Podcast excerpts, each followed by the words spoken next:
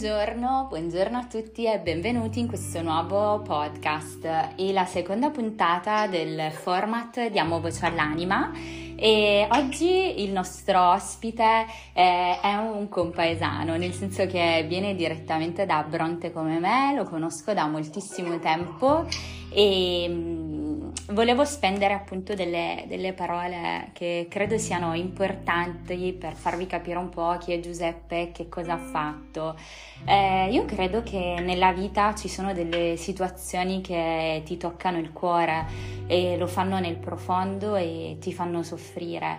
Eh, capita, capita a tutti e a quel punto ti fermi, ti incazzi, eh, ma poi pensi che diventa fondamentale prendere fiato e ricominciare, andare verso la luce. Eh, questo è quello che ha fatto Giuseppe quando ha scoperto che il figlio del suo migliore amico soffriva di una malattia rara, ha intrapreso un viaggio in bici e ha fatto mm, un viaggio di ritorno verso di sé. Eh, ho il piacere di presentarvi Giuseppe. Buongiorno e benvenuto.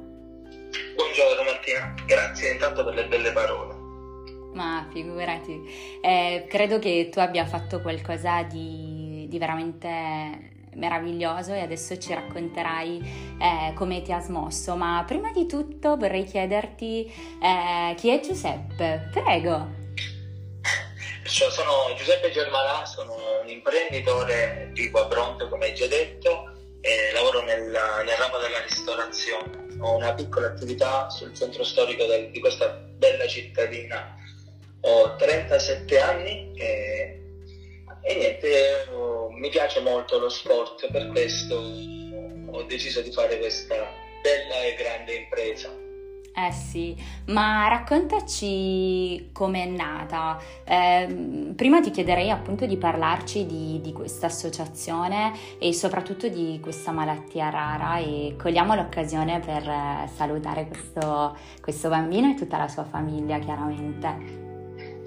La, l'associazione Cool Kids Italia è nata è un'associazione molto giovane, è nata nel 2016 dall'idea di un gruppo di genitori che, spinti dall'esigenza di colmare questo vuoto informativo che c'è intorno a questa sindrome, hanno cercato di creare una sorta di comunità dove scambiarsi informazioni, eh, condividere esperienze, sostenersi reciprocamente soprattutto.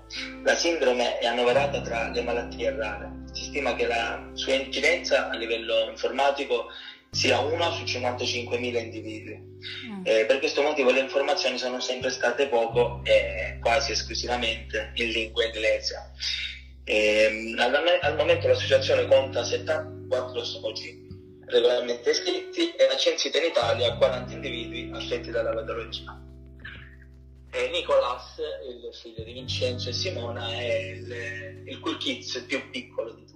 Quanti anni ha Nicolas? E ne farà due a breve, tra qualche mese. Mm. E com'è nata questa iniziativa? Com'è... Tutto è nato da, da quando Simona ha avuto la fortuna, a differenza degli altri genitori, di saperlo prima eh, perché non è una sindrome che si vede subito, cioè, tante, tante volte si vede anche dopo tanti anni, anche per una questione di conoscenza. Sì. Scusami Giuseppe, non, non, so se l'hai detto, come si chiama questa malattia? Cullen de Vries. Ok. Eh, lei ha avuto la fortuna di saperlo prima, perciò al quarto o quinto mese di gravidanza, se non erro. Eh, mi arriva un giorno una telefonata, mi fa Peppe, dice devi una cosa, mio figlio ha una sindrome molto rara. E in quel momento un attimino rimango un po', un po' stupito da questa cosa, ma sono rimasto ancora più stupito quando mi ha detto noi lo vogliamo tenere. Mm. E la mia risposta è stata subito ok, non è un problema, io ti appoggio. Stavo per partire per il mio secondo cammino di Santiago e stavo al pendici. Ho detto guarda, visto che faccio la parte del nord della Spagna, arrivo a Santiago, poi scendo verso Fatima e faccio una preghiera.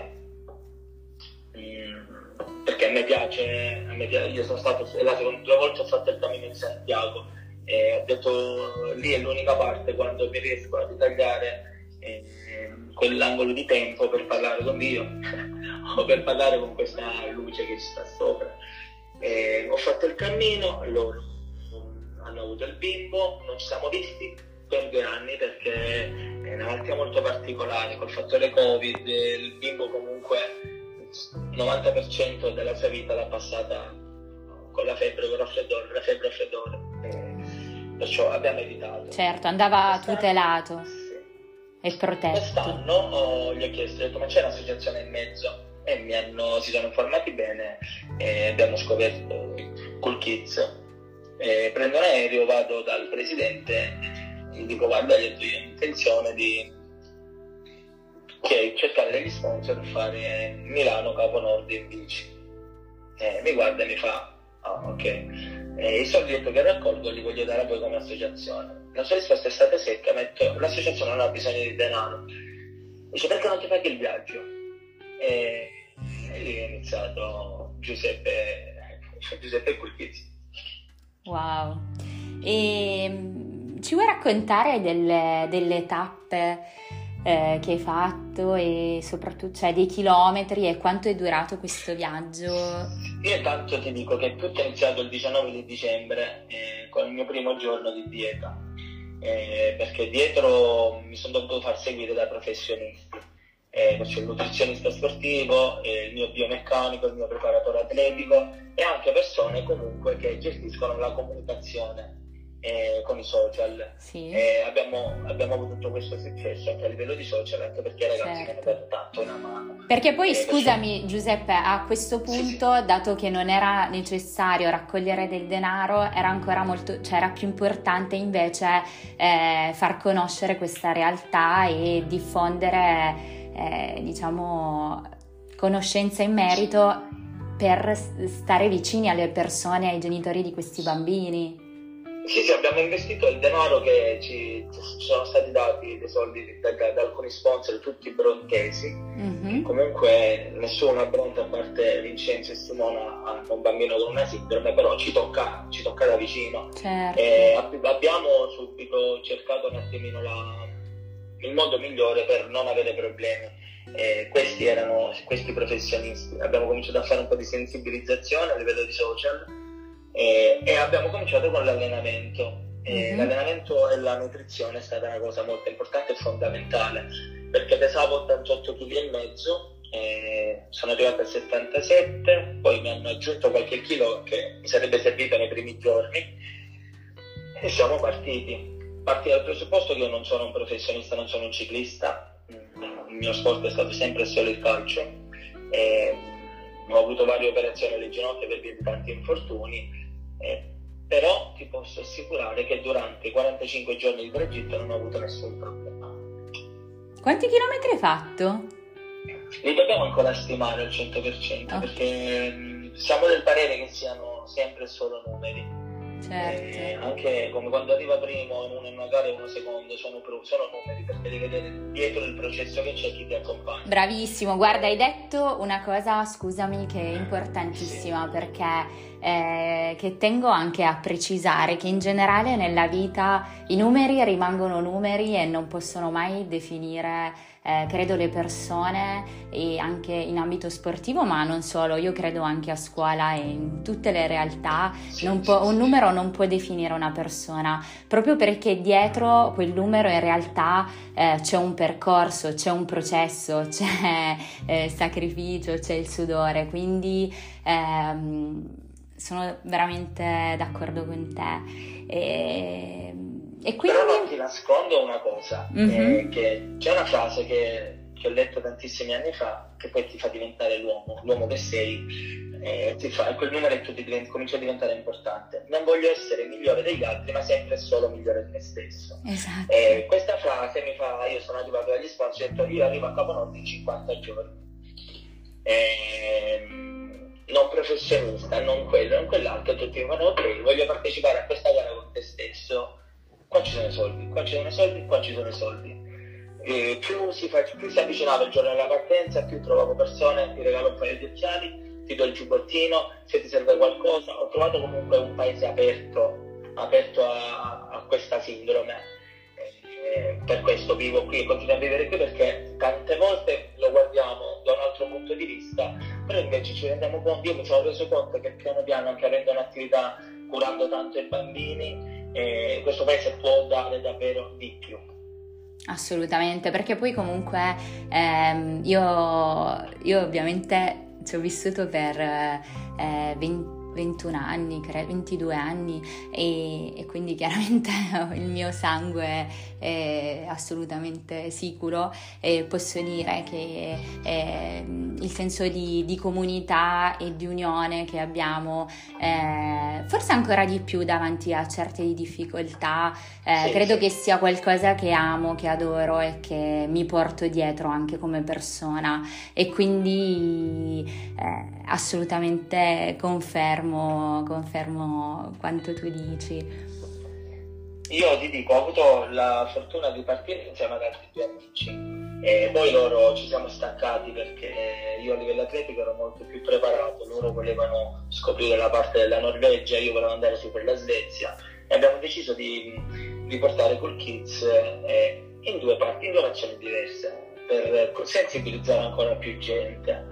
Eh, io, abbiamo fatto Svizzera, Milano, abbiamo fatto la Svizzera, siamo saliti sul passo di San Bernardino, comunque da zero sul livello del mare, siamo saliti a 2066 metri. Eh, wow. ed eravamo soltanto al terzo giorno. Eh, le mie lacrime si cominciavano a fare un po' più fredde. Eh, immagino. Poi siamo andati in Francia, siamo rientrati in Germania dove siamo stati ospitati dal mio parente a Colonia e poi ci siamo spostati eh, verso i Paesi Bassi perché avevamo un altro, un'altra persona da incontrare, è mio figlioccio, anche lui ci ha ospitati.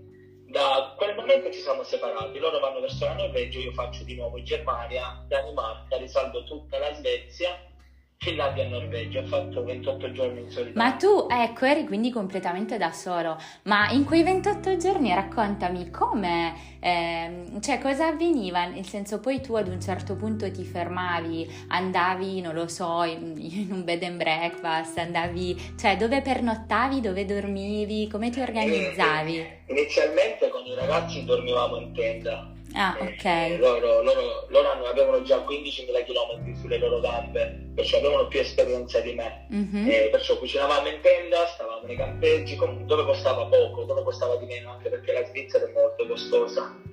Certo. Eh, io poi mi sono allontanato e i soldi degli sponsor li ho usati per dormire nei vari dormitori, ostelli, comunque dopo costava sempre meno, non era, non era importante per me trovare un, um, un, bagno in comune, una doccia in comune, un dormitorio misto.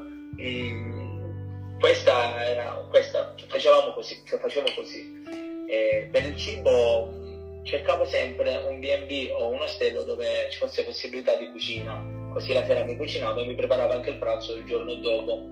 Eh, low cost si può dire perché costa meno mangiare, cucinarsi che mangiare in giro, anche certo. perché il mio nutrizionista mi seguiva, l'allenatore mi seguiva, no? mi tenevano sott'occhio. E, eh, io grazie a loro, ti ripeto, non mi stancherò di dirlo, non ho avuto nessun tipo di infortunio, non ho avuto nessun tipo di problema a livello, a livello di stomaco, a livello mentale, perché mente sana, corpo sano. Assolutamente. E, anche se la solitudine mi stava cominciando a prendere, mi stava cominciando a prendere perché mi è capitato di dormire fuori, non trovare un posto dove dormire in 100.000 abitanti. E mi è capitato lo sconforto, mi è capitato la neve, mi è capitata l'autostrada, che in alcuni tratti l'autostrada è legale per le bici.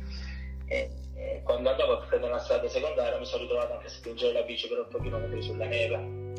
Caspita. Mi è capitato anche un giorno di non lavarmi, eh, cioè sono capitate Aspetta, allora, Giuseppe, ma lì eh, ti voglio... Questa è una cosa, una parte anche molto importante di questo viaggio perché... Occupandomi di crescita personale eh, mi rendo conto che molto spesso la, la, nostra realizzazione è proprio al di là della nostra paura, eh, nel senso che quello che ci terrorizza o, o che temiamo di più eh, a volte è no, uscire magari dalla nostra zona di comfort. Tu questo lo hai fatto? Fatto e lo hai fatto da solo in contesti nuovi sia dal punto di vista climatico che dal punto di vista eh, culturale e sociale che chiaramente hai avuto delle sfide di tipo fisico e quindi ti chiedo che cosa eh, hai, hai, imparato da questi momenti? Uh, cosa ti porti a casa di, proprio di quei momenti più duri dove magari dovevi fare 8 km a spingere la bici sul ghiaccio e quindi con una temperatura sfidante, mettiamola così? Ti dico che su questo, eh, su questo viaggio ero un professionista per capire la differenza tra casa e uscire dalla comfort zone dobbiamo tornare indietro di un paio d'anni quando ho fatto la prima volta il cammino di Santiago. Sì. Ma io sono partito, ho fatto la parte francese da Saint-Jean-Pied-de-Port fino a Finisterre e non avevo camminato nella mia vita, avevo sempre soliti problemi alle gambe, perciò avevo uno zaino da 8 kg, non sapevo cosa mettere dentro, ho cercato consigli su, nei vari social e sono partito, mi sono ritrovato a dormire, a pagare anche 5-6 euro a notte, compreso cena tante volte, a parlare le lingue, parlare l'inglese, parlare il francese, parlare lo spagnolo, lo spagnolo scusami, parlare un insieme di lingue quando tu prendi il verbo di là, di là, di là. Mm, sì. Eh, lì, è stata, lì, è stata, realmente dura, anche perché eh, la prima parte del Cammino di Santiago ti aiuta molto, lavora molto sul corpo, mm-hmm. poi chi lavora sulla mente, perché poi passano i dolori fisici e comincia a lavorare sulla mente. E alla fine lavori sullo spirito. Perciò tu immagina me che prima pensavo solo ai dolori, poi pensavo soltanto ai dolori mentali, agli amici che non c'erano più, ai parenti che ti mancano, ai parenti che sono a casa e che non vedi l'ora di rivedere, al tuo letto caldo, al tuo pasto caldo Invece poi vedi l'ultima parte che stai con la testa lì, ti ritrovi in mezzo alla strada, le macchine ti suonano e tu, ah, ho sbagliato strada, scusatemi, eh, vado. E, e lì... Tutto è iniziato da lì e lì ho capito cosa significasse realmente avere un tetto sotto, so, avere un tetto sopra la testa. Quindi anche il concetto e... di gratitudine che in realtà eh, non sempre no, abbiamo presente durante anche la nostra giornata, no? essere grati anche della normalità, anche solo di poter respirare o di poter godere di una giornata di sole o anche della pioggia. Eh, tu... Ma anche di, una, di, una sem- di, un semplice bicchiere d'acqua che se non trovi tu nessuno per chilometri e chilometri, non e quando tu bevi quel bicchiere d'acqua è come se fosse un bicchiere di champagne, chiamiamolo. Un, un momento che comunque vuoi non vuoi un bicchiere d'acqua quando siamo a casa è un momento normale, apri il frigo lo trovi lì. Quando. Ehm, cominciano a mancare i beni primari, gli affetti, là cominci a capire realmente che quelle cose sono importanti. Eh, perché qui siamo abituati ad avere tutto, eh, abbiamo fretta, la routine, eh, e io esatto. che è un'attività ben avviata, ti posso dire che tante volte mi stanca questa cosa. Questi sono i momenti che mi danno la possibilità di ricaricarmi e ripartire, anche se durante questi cammini piango e piango tantissimo, ma dice che le lacrime purificano l'anima, perciò sì, in questo momento sono purificato. Ma eh, a questo punto, guarda, volevo farti questa domanda e poi torniamo a al viaggio in bici, eh, ma per chi volesse intraprendere un cammino di Santiago, eh, dato che comunque ci stai riportando questa esperienza molto intensa e anche di grande introspezione, perché poi eh, hai fatto quello che eh, anch'io sinceramente promuovo, cioè un viaggio eh, tra eh, corpo, mente e anima e credo che ognuno di noi se in linea con questi tre punti poi riesce a star bene con se stesso e di conseguenza anche con gli altri. Pertanto ti chiedo, per chi volesse intraprendere questo cammino, tu che consigli daresti? Se ci sono dei consigli in merito, sì, avendolo fatto. I consigli da, da, ricercare, soprattutto quando si vuole fare il cammino di Santiago, non, è, non sono tanti consigli da dare, soprattutto io che l'ho fatto, che lì ho fatti, perché ne ho fatti due eh, io consiglio soltanto di avere dell'attrezzatura tecnica importante. Poi il resto viene da sé, perché quando tu curi i piedi, curi, curi la schiena, hai lo zaino che ti sta bene addosso, poi tu fila tutto liscio come l'olio. Poi eh, sulla mente ci si mm. lavora, su mente e spirito poi ci si lavora da solo. Io do soltanto consigli tecnici. Okay. Prendere le scarpe, utilizzarle almeno 2, 3, 4, 500 km prima per evitare le vesciche eh, non allenarsi chissà quanto, però eh, ricordarsi che stiamo andando in un posto dove dobbiamo abituarci a parlare un'altra lingua perché per me la cosa più corretta da fare quando vai in giro per il mondo non è parlare solo l'inglese.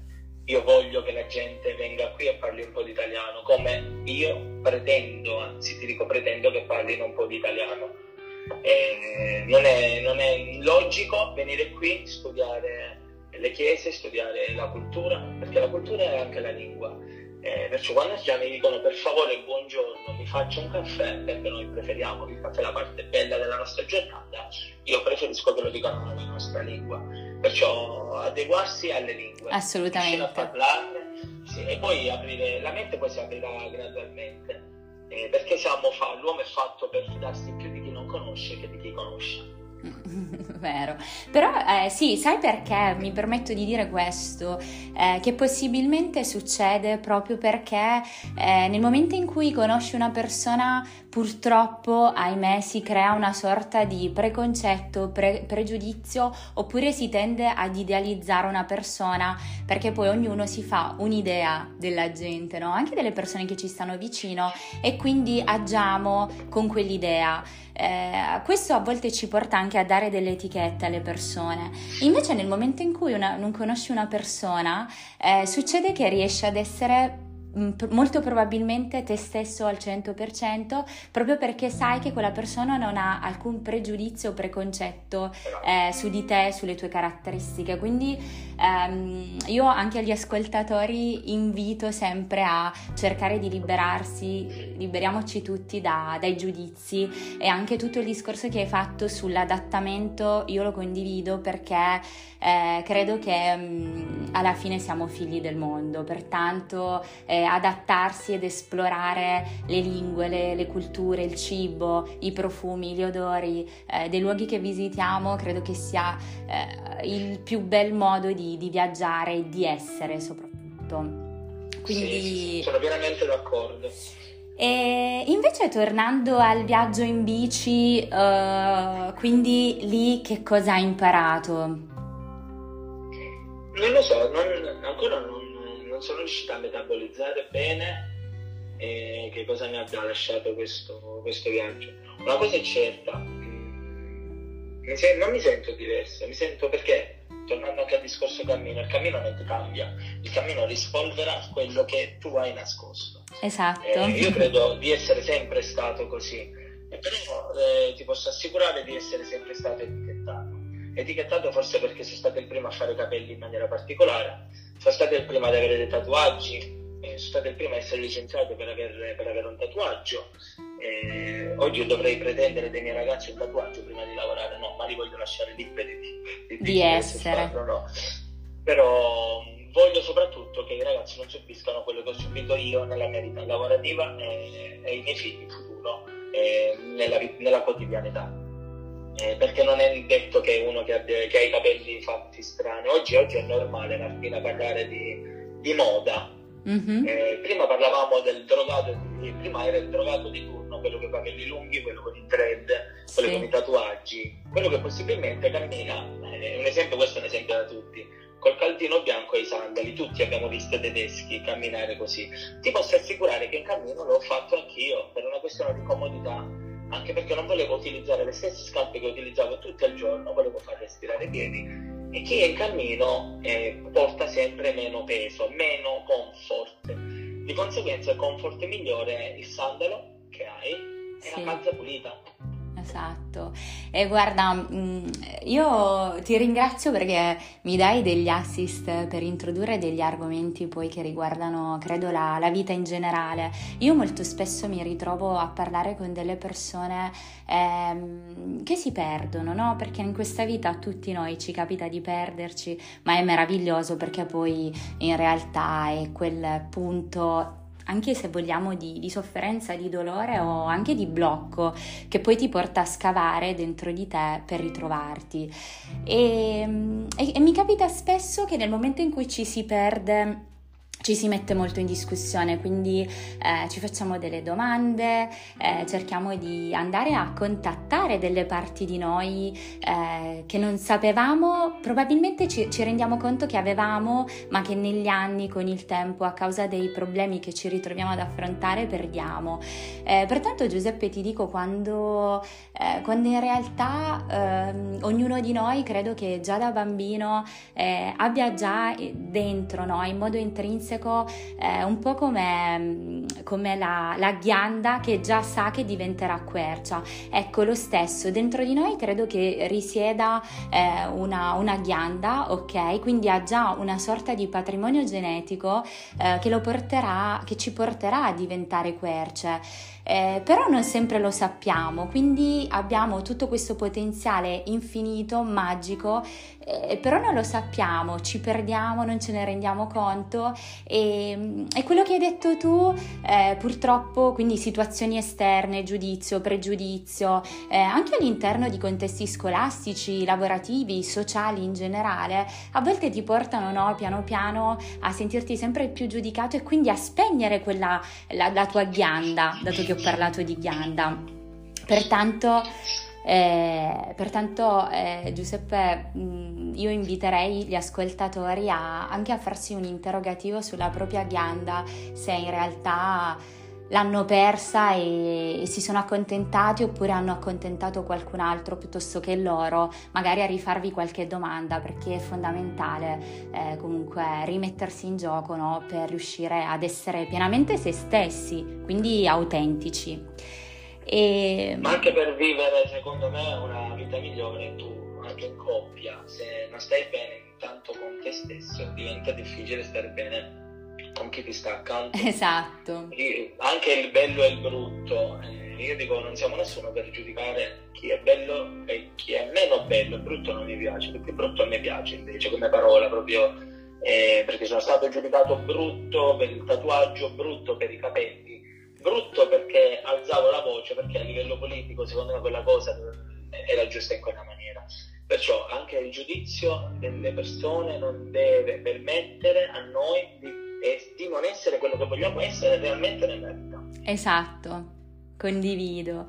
E, e tu Giuseppe in che periodo evolutivo ti trovi della tua vita? Eh, io non lo so, lì non... Eh, ti dico, forse lo so, perché vedi, eh, a un cammino lungo, non sono grande, ho 37 anni, penso di me li porto bene perché mi sento davvero bene, eh, mi sento bene con me stesso. Eh, mh, mm, ho chiesto anche alla mia compagna di venire a vivere con me, perciò sono in un periodo un po' più particolare dove forse sto cominciando a pensare di eh, creare una famiglia perché sono pronto per far stare bene chi sta accanto a me e chi verrà dopo di me chiamiamolo un figlio o una figlia.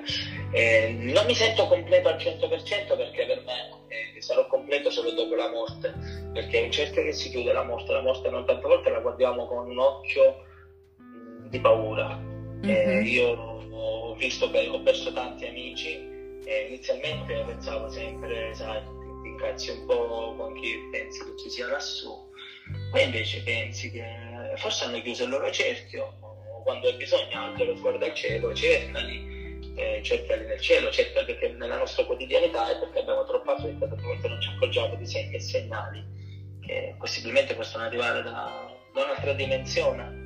Non è detto che dopo la morte non ci sia niente, non è detto che staremo male, eh, però vedo che non voglio rimanere in questo periodo, non voglio rimanere più attaccato al materialismo, che torna al fattore di comfort zone o al fattore che tu non puoi più vedere una persona toccarla, nessuno dice di non volerla più bene. Perciò sono in quel momento di transito sì, sono un attimino di transito, sto, sto, passando dall'essere giovane all'essere un po' più grande. Che o bello. semplicemente ad aver, ad aver rispolverato il mio essere grande. Esatto, ma forse perché eh, in tutti questi viaggi probabilmente ti sei ritrovato, forse hai ritrovato tutte le parti di te che, che forse che in realtà hai sempre avuto dentro, però eh, ti sei dato il permesso di essere, semplicemente. Credo che questo sembra quasi un concetto filosofico, ma poi chiude un po' eh, la realtà dell'autenticità, perché eh, questo è un invito, veramente, siate voi stessi nel bene e nel male, ovviamente cerchiamo sempre di migliorarci, però cerchiamo di riconoscere le nostre potenzialità, le nostre caratteristiche, concentriamoci su di noi per migliorarci, evitando magari i termini di paragone che purtroppo in questa società liquida, come la definiva Bauman, che è un, so- un sociologo pa- pa- che è morto in realtà, parlava e scriveva di vita liquida, questa velocità, no? Eh, viviamo in questo globalizzazione e, e, dove comunque i social, la digitalizzazione hanno preso il sopravvento. Chiaramente come tutto ha degli aspetti positivi e anche degli aspetti meno positivi, meno belli. Eh, pertanto l'invito è quello di eh, ad un certo punto di fermarsi, ma fermarsi su se stessi, perché come hai detto prima non bisogna essere migliore degli altri, ma migliori, migliori, di se stessi e tra l'altro io credo che eh, io, non, io, non, sono una persona che eh, promuove sì la versione migliore di te perché io penso che dentro di noi risiedano molteplici versioni. Basta semplicemente fare un lavoro per scoprirle ed integrarle per farle diventare il tutto perché noi non siamo non possiamo essere definiti in dei ruoli quali non so padre madre figlio eh, imprenditore eh, libera professionista, dipendente, lavoratrice, moglie, donna, persona, cioè noi siamo tutto questo, cioè siamo molto altro, non, non siamo soltanto una, un pezzettino, siamo tutti questi pezzettini, quindi l'invito sempre è quello di interrogarsi su questo. E Giuseppe, come possiamo sostenere l'associazione?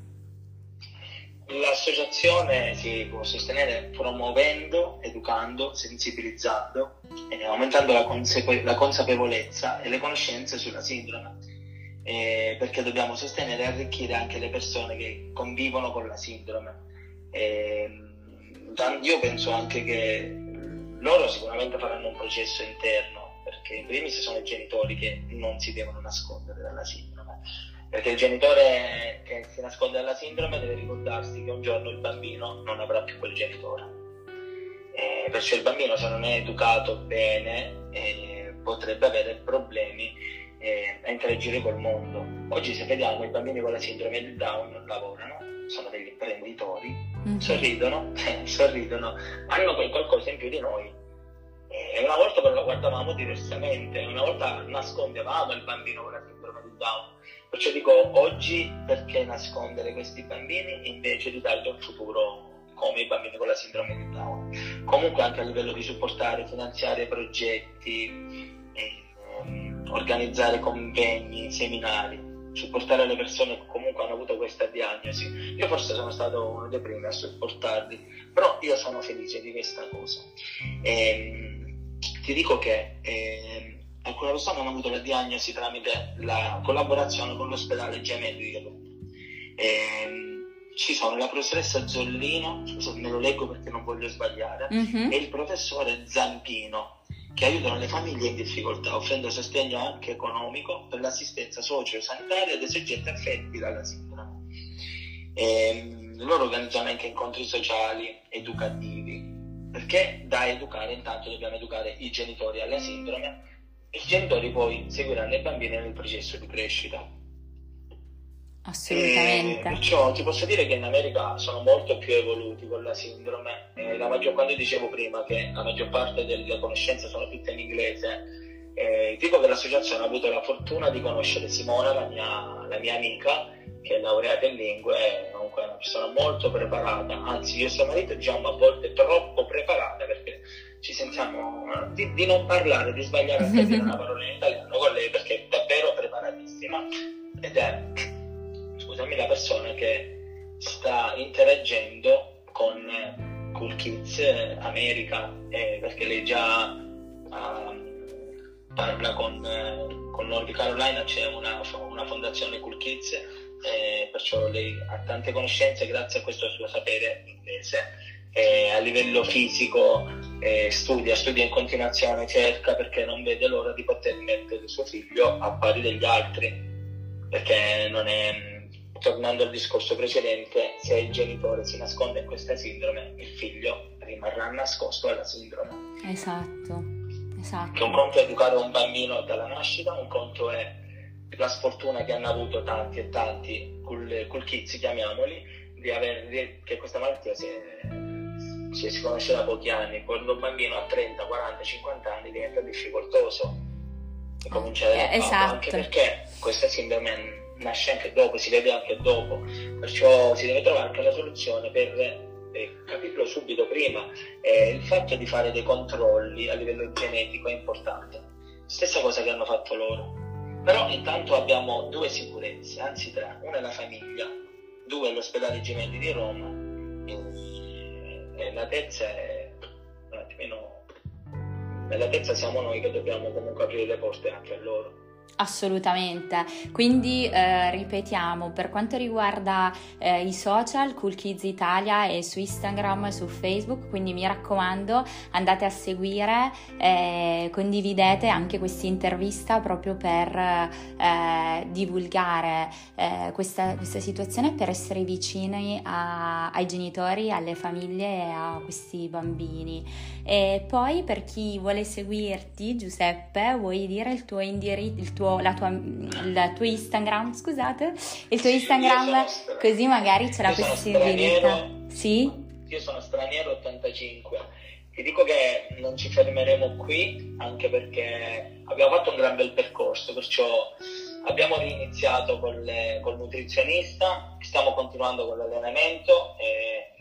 se l'ultima l'abbiamo fatta in tre mesi di allenamento, adesso abbiamo un annetto pieno, possibilmente faremo tante altre cose eh, anche se qualcuno di, delle persone che ti ascoltano hanno bisogno di sensibilizzare, di portare a conoscenza qualunque cosa, o hanno un progetto, o vogliono semplicemente farmi compagnia un prossimo viaggio, che mi scrivano, che mi contattino, perché le nostre idee sono chiare, siamo giovani e vogliamo, visto che abbiamo tanto in più, in questo caso non ho una sindrome, perciò ho qualcosa in più degli altri, portiamo la, la mia voglia eh, a, alla conoscenza degli altri, per la conoscenza di qualsiasi malattia, perché ce ne sono tante. Eh, la nostra preoccupazione è che ci siano altri cool kids in giro che per una, sempre per una paura, per una vergogna sono nascosti. Perciò. Esatto. L'associazione, l'associazione li può aiutare intanto, li può indirizzare bene. Eh, ma soprattutto si possono fare spalla con un'altra famiglia che ha di po' la stessa sindrome.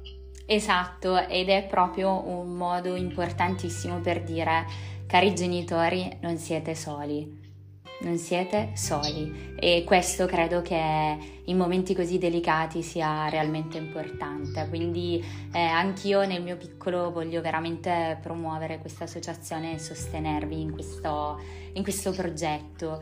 Io nel ringraziarti Giuseppe volevo leggere eh, un estratto che è stato totalmente casuale di uno dei miei libri, ma ho veramente voglia di leggerlo perché richiama un po' quello che ci siamo detti, credo, pertanto eh, lo leggerei.